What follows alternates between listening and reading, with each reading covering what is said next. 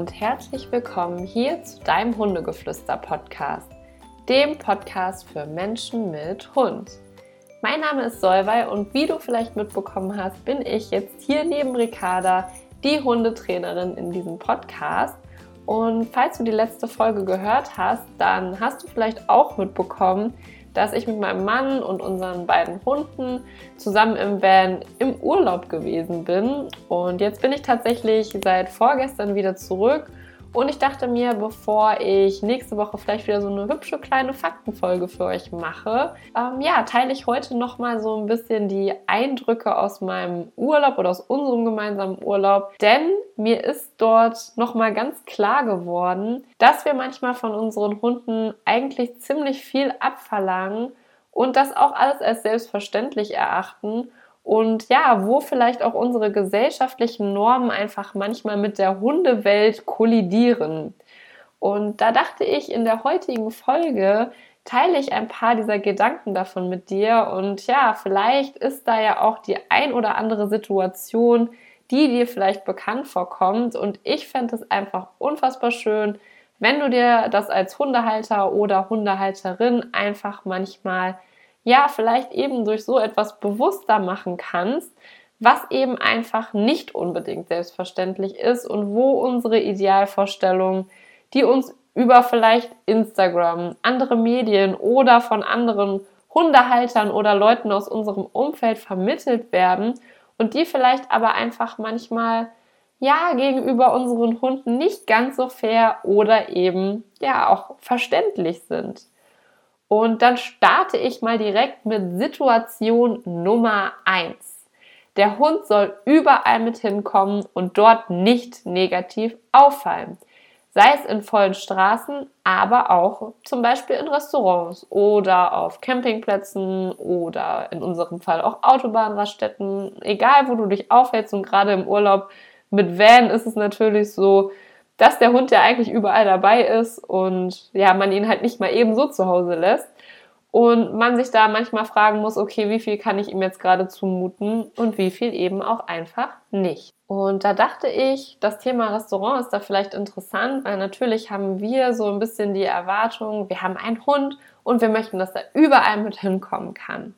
Mit Hardy war es so, dass wir früher auch öfter mal in Restaurants essen waren, aber inzwischen weiß ich einfach, dass Hardy da enormen Stress mit hat und ich persönlich habe dann eher das Alleinbleibtraining in den Fokus gesetzt und ich musste auch ehrlich zugeben, alleine bleiben ist für Hardy wirklich kein Problem. Das hat wirklich immer schon gut geklappt. Wir haben das gut aufgebaut und er fühlt sich zu Hause wirklich extrem wohl. Er hat da seine Rückzugsorte und das ist in vielen Fällen für ihn einfach angenehmer und er kann da besser entspannen.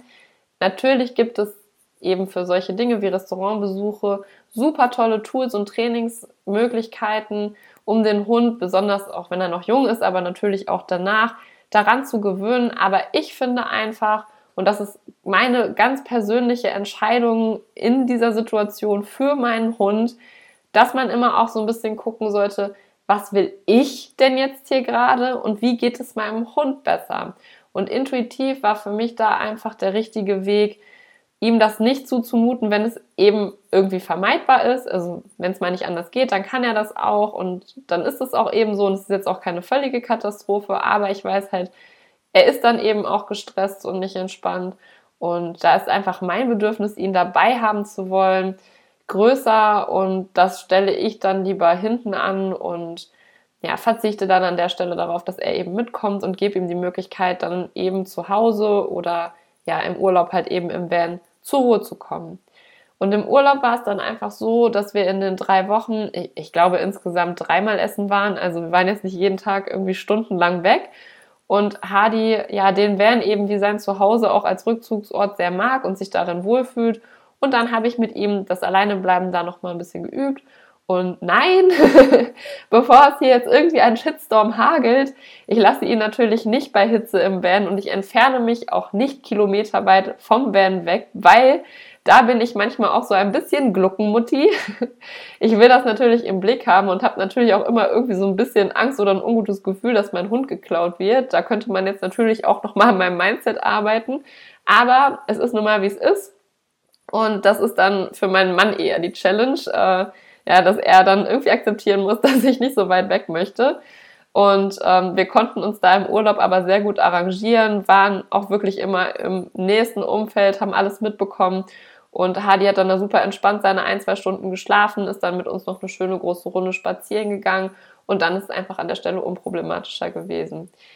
Wie gesagt, natürlich, ihr könnt das Restaurant gehen, Restaurantbesuche so ein bisschen schöner ähm, ganz toll üben. Es gibt da wirklich, wirklich gute Techniken. Ähm, aber ich habe da für mich einfach an der Stelle die Entscheidung getroffen, dass es besonders im Urlaub, wenn ja eh schon alles so ein bisschen wiggelig ist, für Hadi da einfach die größere Sicherheit ist, ähm, da erstmal den Van zu präferieren. Genau. Dann waren wir, das ist dann Situation Nummer zwei, in Pisa unterwegs, weil wir natürlich unbedingt den schiefen Turm sehen wollten. Und dort gab es eine Situation, in der ein Mann in quasi dieser Menschentraube, die da vor dem Turm ist, weil natürlich alle Leute irgendwie Bilder machen wollen, auch Bilder machen wollte und äh, der hatte einen sehr gestressten Hund dabei an Halsband und Flexi. Und da bin ich ja eh nicht so der super Fan von, außer der Hund geht wirklich super, super gut leinenführig. Ähm, dann ist das nochmal ein anderes Thema. Aber er hat dann eben den Hund an dieser Flexi-Leine an einen Zaun gebunden, also hat dann quasi die Flexi-Schnur da so drum gewickelt und dann diesen, dieses Halteding da noch so ein bisschen eingehakt. Und der Hund ist da halt komplett eskaliert, als der Mann weggegangen ist oder sich ein paar Meter entfernt hat, um da seine Bilder zu machen. Und an der Stelle, klar, ist natürlich irgendwie für mich ein tierschutzwidriges Verhalten, wie der Hund da befestigt wurde. Und natürlich hätte auch die Flexileine, die sind super scharf übrigens, die Dinger, wenn man die abbekommt, äh, mal ganz blöd. Nicht so ganz toll gelöst, mein Anliegen an dieser Stelle ist aber eher, wenn ihr sowas machen wollt, dass ihr euren Hund absetzen könnt, dass ihr euch von ihm entfernen könnt, immer hinterfragen, habe ich das vielleicht auch schon mal zu Hause geübt? Kann ich mich von meinem Hund distanzieren und ihn warten lassen? Denn das ist nicht unbedingt selbstverständlich, denn meistens soll der Hund ja bei uns bleiben, gerade draußen soll er irgendwie in unserer Nähe sein. Das trainieren wir fleißig, aber eben das sich von ihm entfernen eher nicht. Und gerade in so einer Situation, wo da noch super viele Reize sind, das dann abzuverlangen, insofern es halt, wie gesagt, nicht trainiert wurde, ist dann eben nicht so ganz fair. Das kann ich bei dem Mann jetzt nicht beurteilen. Das war halt nur das, worüber ich mir in der Situation Gedanken gemacht habe. Und ja, ich denke, es ist einfach ein gutes Training, sowas auch mal auszuprobieren. Oder halt, wie gesagt, wenn man einen Partner mit dabei hat, sich da irgendwie zu arrangieren, dann kann man vielleicht nicht zu zweit aus Bild, muss sich da abwechseln. Oder man fragt halt einfach jemanden, ob man nicht vielleicht mit den Hunden zusammen sogar aus Bild kann. Ähm, aber dass man da einfach nach einer Lösung sucht, die jetzt für den Hund nicht so äh, in so einem Stresschaos irgendwie endet. Und dann Situation Nummer drei, mein Lieblingsthema, der Hundestrand. Wir haben zwei Tage am Mittelmeer verbracht und dort gab es einen Hundestrand. Der war auch nicht eingezäunt, der war einfach wunder, wunderschön. Also da gab es keine räumliche Eingrenzung und es war einfach wirklich ein ganz normaler Strand nicht überfüllt. Es war ja Nebensaison und es war einfach traumhaft schön. Die Erwartungshaltung, die wir von unseren Hunden am Hundestrand haben, ist aber ganz oft, bitte hab jetzt Spaß. Oder bitte freu dich jetzt darüber, dass wir hier sind. Naja, es geht so, sage ich mal. Denn zum einen habe ich Leute beobachtet, die unbedingt ihren Hund dazu animieren wollten, ins Wasser zu gehen um vielleicht Fotos davon zu machen oder einfach sich darüber zu freuen. Denn man ist ja extra mal auch ans Meer gefahren und das ist dann natürlich auch ein schönes Erlebnis, wenn man das dem Hund dann irgendwie bieten kann und dann zeigt er gar keine Ambitionen. Das dann für manche dann doch ein bisschen frustrierend. Und ich wollte an der Stelle auf jeden Fall noch erwähnen, dass die rote Fahne draußen hing. Also es gab ordentlich Wellengang und ja, die Hunde wollten dann halt einfach nicht ins Wasser. Also ein paar schon, aber manche halt eher weniger. Und da konnten die Besitzer sich dann auch auf den Kopf stellen, da war einfach nichts zu machen. Und dazu kann ich halt sagen, dass zum Beispiel der Aris, das ist ja ein Straßenhund, der aus Santorini kommt, der hat da auch an einem Strand gelebt und auch an diesem Strand gab es viel Wellengang, das, das ist halt auch sehr windig und es sind halt viele Wellen da und er geht schon ins Wasser, er geht auch hier bei uns in den Seen geht er ins Wasser und auch am Meer geht er ins Wasser, insofern keine Wellen da sind. Und ich glaube, also korrigiert mich bitte, wenn ich da falsch liege oder wenn jemand wirklich da Ultraplan hat, schreibt mir auf jeden Fall gerne. Ähm, mein Eindruck ist so ein bisschen, dass die vielleicht manchmal auch intuitiv einfach wissen, dass das gefährlich ist. Also ich weiß ja auch nicht, was bei Ares da gewesen ist, was für Erfahrungen er gesammelt hat. Ähm, aber ich akzeptiere das einfach, dass er bei Wellen sich halt einfach dem Wasser nicht nähert und das ist dann auch okay. Und ich bin dann bei ihm geblieben und Manuel ist mit Hardy ans Wasser gegangen und dann haben wir uns dann nochmal abgewechselt. Das ist für mich dann einfach völlig in Ordnung und ich finde, das sollte ich in der Situation dann auch einfach hinterfragen ohne dass ich dann natürlich irgendwie Panik schüre oder sonst was oder mir denke, oh Gott, oh Gott, der arme Hund, was hat er da bloß Schlimmes erlebt? Ist vielleicht irgendein Doggo-Kollege von ihm da im, in den Wellen ertrunken oder was auch immer? Das natürlich nicht. Aber einfach da diese Grenze akzeptieren, das ist für mich an der Stelle einfach wichtig gewesen. Und natürlich die andere Erwartung. Übrigens dazu gibt es eine ganz tolle Podcast-Folge von Ricarda zum Thema Hundestrand. Die Erwartung ist mein Hund soll ja auch bitte mit anderen spielen. Ja, aber hier sei auch gesagt, nicht jeder Hund möchte mit jedem Hund spielen. Und ja, wenn dann ein Hund irgendwie zu uns angebrettert kommt, wo zum Beispiel gefühlt kilometerweise kein Besitzer ausfindig zu machen ist, dann ist das nicht Spielen, sondern, finde ich, ganz ehrlich, einfach frech. Ich will ja zum Beispiel, wenn ich am Strand liege, auch nicht alle zwei Minuten zugequatscht werden. Ich will auch nicht alle zwei Minuten irgendwas angedreht bekommen und ich will auch nicht, ja, von irgendwelchen wildfremden Menschen zugelabert werden, auf gut Deutsch gesagt. Na klar, man hat vielleicht mal ein schönes Gespräch, man lernt vielleicht mal jemanden kennen, das ist auch was anderes, aber man ist ja auch nicht unter Dauer-Action. Also in der Regel jedenfalls nicht. Man will es ja auch irgendwie ein bisschen genießen. Und auch hier sollte man sich hinterfragen, wie viele solcher Aktionen kann mein Hund aushalten? Also wie viele Hunde können hier auf den zugebrettert kommen und kann er das überhaupt ja verkraften? Was ist der was ist der für ein Typ? Spielt er wirklich mit dem einen oder anderen Hund? Mag er das nicht? Fühlt er sich unwohl? Was zeigt er für ein Verhalten? Kennt er das von zu Hause? Und für diejenigen, die es vielleicht nicht wissen, Aris hat auch eine Zeit lang sehr heftig gepöbelt und wir haben wirklich hart daran gearbeitet, und ich habe dann auch nach einigen sehr, sehr guten Hundebegegnungen gesagt, also tatsächlich muss ich da sagen, dass wirklich mal ein Hund auf uns zugebrettert gekommen, wo kein Besitzer weit und breit ausfindig zu machen war. Und wir haben den Hund dann blockiert. Aris hat das ganz toll gemacht, der hat nicht gepöbelt, das war okay für ihn, er wusste, okay, er hat hier bei uns seine Safe Zone. Aber der andere Hund hat halt die ganze Zeit fixiert und das war halt einfach frech. Und er wollte halt dann einfach auch nicht spielen. Und ja, wie viele Situationen kann er davon aushalten? Und ich hätte zum Beispiel gerne natürlich auch noch eine Stunde am Strand gelegen, aber ich habe dann irgendwann gesagt, hey, wir haben so hart daran gearbeitet, wir haben super Begegnungen hinter uns gebracht. Komm, wir gehen jetzt nach Hause, denn die Impulskontrolle, die kann auch irgendwann aufgebraucht sein. Also der Akku ist dann einfach leer und es ist dann einfach viel, viel besser für uns alle, mit einem positiven Erlebnis ins Bett zu gehen, zu wissen, okay, es klappt auf jeden Fall, als wenn ich jetzt noch eine Stunde da liege, dann wäre vielleicht noch der zehnte Hund angebrettert gekommen. Ja, auch hier, wie viel kann ich erwarten? Wie ist mein Hund eigentlich drauf? Und ab wann wird es vielleicht einfach zu viel oder ab wann wird es einfach zu unfair?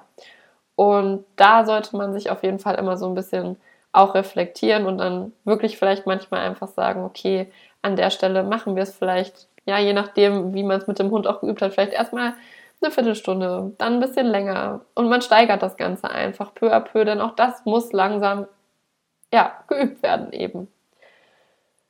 Und dann noch ein Punkt, und zwar geht es um territoriales Verhalten. Ja, zum Beispiel auf Campingplätzen so, da war einmal die Situation, da hat jemand, als wir vom Strand wiederkamen, so nah an unserem Wagen geparkt, obwohl noch massig Platz gewesen wäre, dass er beim Aussteigen ganz knapp unseren Campingtisch, der wirklich ganz nah auch bei uns am Van stand, verpasst hat. Also es war halt wirklich sehr, sehr eng. Und die hatten auch einen Hund und unsere Hunde, das habe ich ja schon gesagt, die sind halt abgesichert, die liegen ganz gerne noch ein bisschen draußen vor dem Van. Natürlich achte ich dann, wenn wir jetzt direkte Nachbarn haben, auch darauf, dass die da nicht drankommen können und dass sich die Leute nicht belästigt fühlen. Das ist natürlich auch wichtig. Habe ich ja auch schon drüber gesprochen in der letzten Folge. Aber das ist dann so, eine, also so ein Punkt, wo ich mir denke, okay, das ist schon verdammt nah.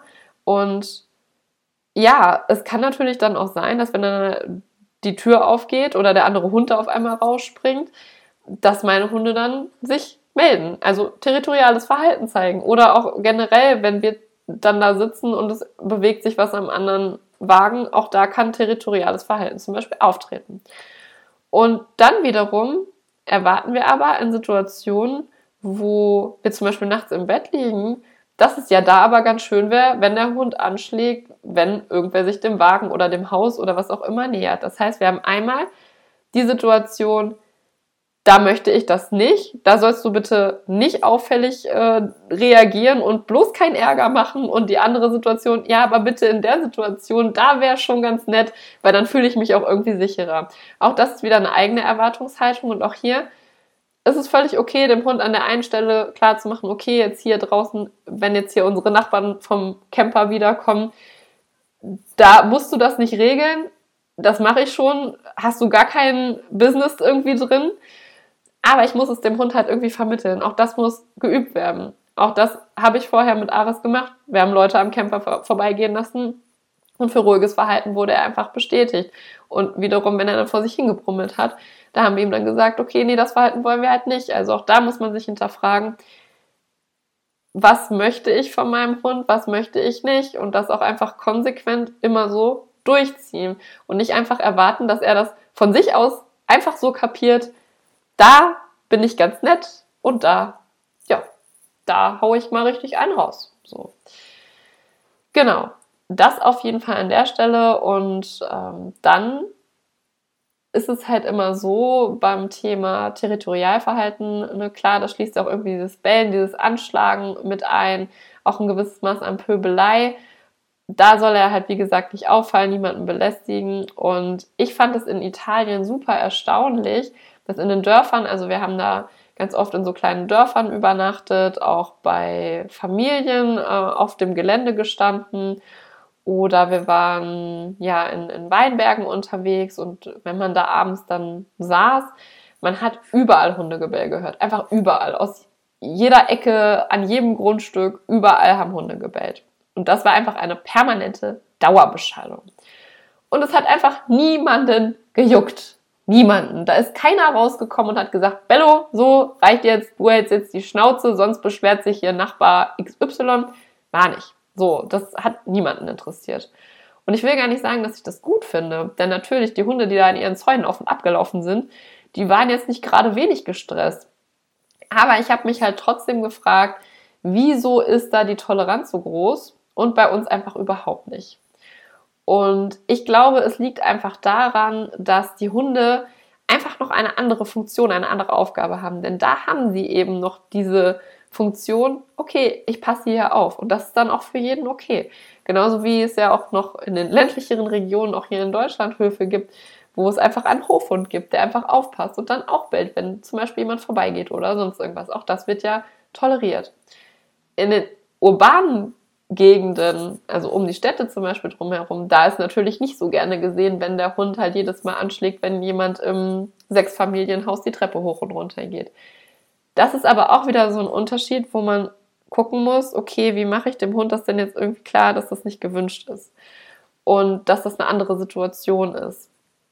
Und ich glaube einfach an der Stelle, dass man sich, wenn man merkt, dass so ein Verhalten einen selber stresst, dass es einem peinlich ist, dass es einem unangenehm ist, sich immer hinterfragen sollte, okay, was erwarte ich gerade von meinem Hund? Habe ich ihm das wirklich ja, vernünftig gezeigt, welches Verhalten ich möchte. Und wenn es zum Beispiel ein Hund ist, der eben dieses territoriale Verhalten ja sehr stark in sich hat, so nenne ich es jetzt einfach mal, dann muss ich halt gucken, okay, gibt es vielleicht eine Möglichkeit, wo ich seine Bedürfnisse anderweitig befriedigen kann?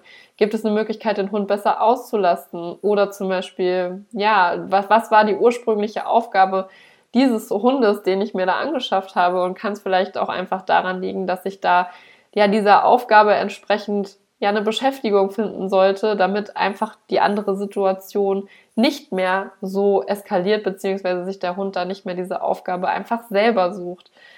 Es ist natürlich trotzdem irgendwie verrückt, wie unterschiedlich da die Wahrnehmung ist, dass es da zum Teil geduldet ist und da zum Teil nicht. Da darf der Hund Hofhund sein und bewachen und da darf der Hund aber nur Familienhund und Begleiter sein und nicht negativ auffallen auch da finde ich, sollten wir öfter mal uns bewusst machen, welche Bedürfnisse befriedige ich durch den Hund, was erwarte ich von ihm Und ja, was kann ich dem Hund auch einfach bieten, damit ja diese Situation einfach auch fair bleibt. Genau. Genauso kontrovers ist es bei dem Themenblock Jagdverhalten. Zum Beispiel am Hundestrand, da waren natürlich auch einige Familien mit Kindern unterwegs. Und es ist natürlich auch ein Highlight für so ein Kind, wenn es einen Ball wirft und der Hund läuft hinterher. Wie gesagt, das Thema Spielen, Beispielen, das möchte ich jetzt nicht weiter thematisieren oder da irgendwie groß was zu sagen, aber ich kann das ja auch verstehen. Das ist natürlich für ein Kind super, super cool. Das ist natürlich so, das wird dann von den Hundehaltern total gefeiert, das wird akzeptiert, das wünscht man sich, dass der Hund halt auch so, ja, in gewisser Weise jagdlich ambitioniert ist, dass er einem Ball hinterher rennt, dass er irgendwas apportiert, weil ja, auch das ist jagliches Verhalten. Das ist gewünscht, aber wenn der Hund jetzt, sage ich mal, in dem Moment eine Möwe gesehen hätte und wäre da hinterher gesprintet, das wäre dann auf jeden Fall, äh, ja, richtig blöde gewesen. Also das will man halt dann eher vermeiden. Auch hier wieder das gleiche Thema. Ja, wie mache ich meinem Hund klar, dass das gewünscht ist und das jetzt nicht gewünscht ist. Also der Kontext Ball ist erwünscht, Kontext Möwe, das wollen wir nicht. Das kann der Hund nicht einfach riechen, der hat keinen sechsten Sinn dafür und kann unsere Gedanken lesen, sondern da müssen wir uns auch ganz fair hinterfragen, ähm, habe ich meinem Hund das überhaupt schon mal irgendwie gezeigt? Habe ich ihm das schon mal verdeutlicht? Und bin ich da auch wirklich konsequent und verhindere Jagd Erfolg oder Jagdverhalten in solchen Momenten, wo es dann zum Beispiel wirklich, ja, sage ich jetzt mal, um die Möwe geht. Ähm, und genau, lasse ich den Hund dann dementsprechend, wenn er eben diese Ambition hat, jagdlich auch aus und kann das Verhalten dann dementsprechend auch lenken. Ja, letztendlich ist es halt so, das möchte ich gerne abschließend an der Stelle nochmal sagen, ich will niemanden, also auch die Beispiele, die ich jetzt genannt habe, niemanden irgendwie blöd darstellen äh, lassen.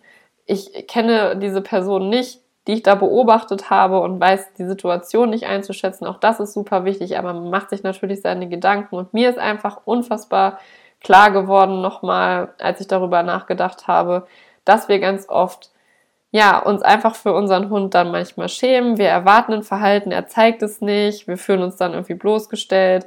Wir merken vielleicht, andere Leute reden darüber oder denken, äh, jetzt hat der Hund aber gebellt oder sonst irgendwas. Und das nehmen wir uns dann halt an, dann werden wir dem Hund gegenüber unfair. Und das ist halt immer etwas, was ich halt besonders wichtig finde. Da sollten wir uns halt immer erstmal an unsere eigene Nase packen und uns halt wirklich hinterfragen, habe ich meinem Hund das erklärt? Weiß er überhaupt, wie er sich verhalten soll? Kann er das in der Situation überhaupt leisten? Und ja, wie sind da die Tatsachen? Genau. Ich hoffe, du konntest aus dieser Folge ein bisschen was mitnehmen und ich freue mich, wenn du nächste Woche wieder zuhörst. Wie gesagt, lass mir sonst gerne ein Feedback da. Nächste Woche werde ich mich wahrscheinlich um das Thema Autofahren mit Hund kümmern. Auch hier sei noch kurz erwähnt, auch das ist eine Erwartungshaltung, die wir an unseren Hund haben die auch nicht immer ganz fair ist. Ähm, da gehe ich dann auch noch mal im Detail drauf ein. Aber das Auto ist einfach ein Gerät, das wackelt, das riecht komisch und ja, manche Hunde vertragen auch das Autofahren nicht so gut. Ist nichts, was der Hund von Natur aus kann oder gut findet. Auch hier ähm, ja, sollten wir den Hund einfach auch daran gewöhnen und ja, mit Geduld daran führen. Genau. Also, ich hoffe, wir hören uns nächste Woche und bei allen Beispielen, die ich gerade genannt habe, trifft auch Ricardas toller Satz zu. Was immer zählt ist, sei der Buddha für deinen Hund, denn gerade in solchen Situationen hilft das einfach ungemein und bringt schon mal sehr, sehr viel Ruhe rein und dann fällt es auch dem Hund leichter, sich in manchen Situationen, die vielleicht dann schwierig sind, ein bisschen zurückzunehmen. Ne? Thema Stimmungsübertragung hört da sonst auch gerne nochmal rein. Und in dem Sinne wünsche ich euch ein wundervolles Wochenende und wir hören uns hoffentlich nächste Woche. Bis dann!